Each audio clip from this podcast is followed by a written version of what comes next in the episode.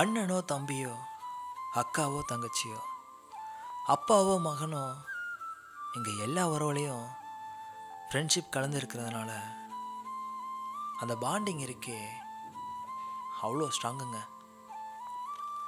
Real ஃப்ரெண்டுனா யாரும் தெரியுமா? ஒரு ஃபோன் கூட பண்ண மாட்டான், ஃபஸ்ட்டு இந்த ஃப்ரெண்ட்ஷிப் டேவுக்கு விஷ் கூட பண்ண மாட்டான், அவன் போக்கில் வேலையை பார்த்துட்டு இருப்பான், எப்போவாச்சும் ஞாபகம் வந்தால் கால் பண்ணுவான்.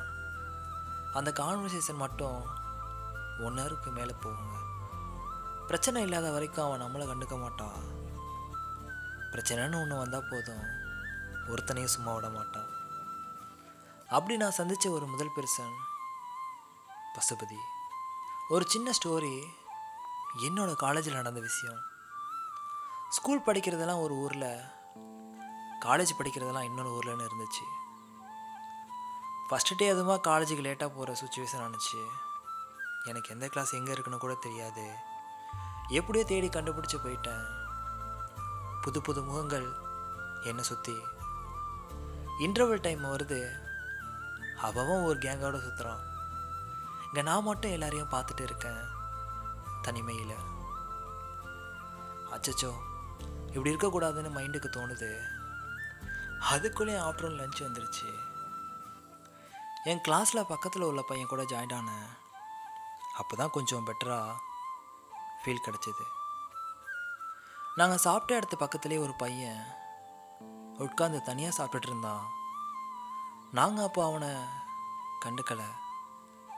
ஒரு 2 டேஸ் ஆஃப்டர் அந்த பையனை கூப்பிட்டு ஒன்றா சாப்பிட்டோம்.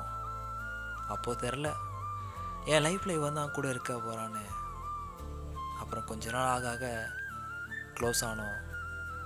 எந்த ஒரு எதிர்பார்ப்பு தேவையும் இல்லாமல் ஒன்றா ஊர் சுற்ற ஆரம்பித்தோம். எங்களோட ஃபஸ்ட்டு ட்ரிப்பே ஈரோடு போனது தான். கையில் காசு கம்மியாக இருந்தும் சாப்பிட முடியாமல் திரும்ப ஊருக்கு வந்ததெல்லாம் இன்னும் மறக்க முடியாத ஒன்று.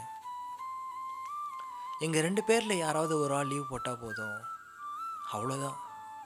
கை கால் இருந்தும் நடக்க மறந்த மாதிரி, சே அவள் இல்லாமல் போயிட்டானேன்னு ஒரு ஏக்கம் சூறையாடிடும். நெக்ஸ்ட் டே காலேஜ் எப்போ வரும்னு, எப்போ பார்ப்போன்னு இருக்கோம். அப்போ பார்க்குறப்போ, பேசிக்கிறப்போ, ஏதோ அம்மாவை ரொம்ப நாள் கழித்து பார்க்குறப்போ ஒரு ஹாப்பினஸ் ஃபீல் வருமே, அந்த மாதிரி ஒரு ஃபீல். இனிமேல் என்ன கவலை, எத்தனை பேர் சண்டைக்கு வந்தால் என்ன, கூட இவன் இருக்கான்னு மனசுக்கு தோணும். இந்த தனிமையெல்லாம் அடித்து விரட்ட தோணும் இவன் வந்த அப்புறம். நம்ம இப்போ தனியாளியில் இங்கே ஒருத்தன் இருக்கான்னு தோணும்ல, அதுதான் உயிர் நட்புன்னு நான் நினைக்கிறேன். வெறும் சண்டை போடுறதுக்கு மட்டும் இல்லாமல் கோபம், வலி, இதையெல்லாம் ஷேர் பண்ணுற ஒரு பர்சன் உயிர் நட்புன்னு நான் நினைக்கிறேன். உங்களோட பெஸ்ட் ஃப்ரெண்டை எப்போ எப்படி சந்திச்சிங்கன்னு எனக்கு டிஎம் பண்ணுங்கள். My Instagram ID Thanjai Saro. Follow me, share me. மீண்டும் உங்களை நெக்ஸ்ட் எபிசோடில் சந்திக்கிறேன். நான் உங்கள் ஆர்ஜே தஞ்சை சரோ.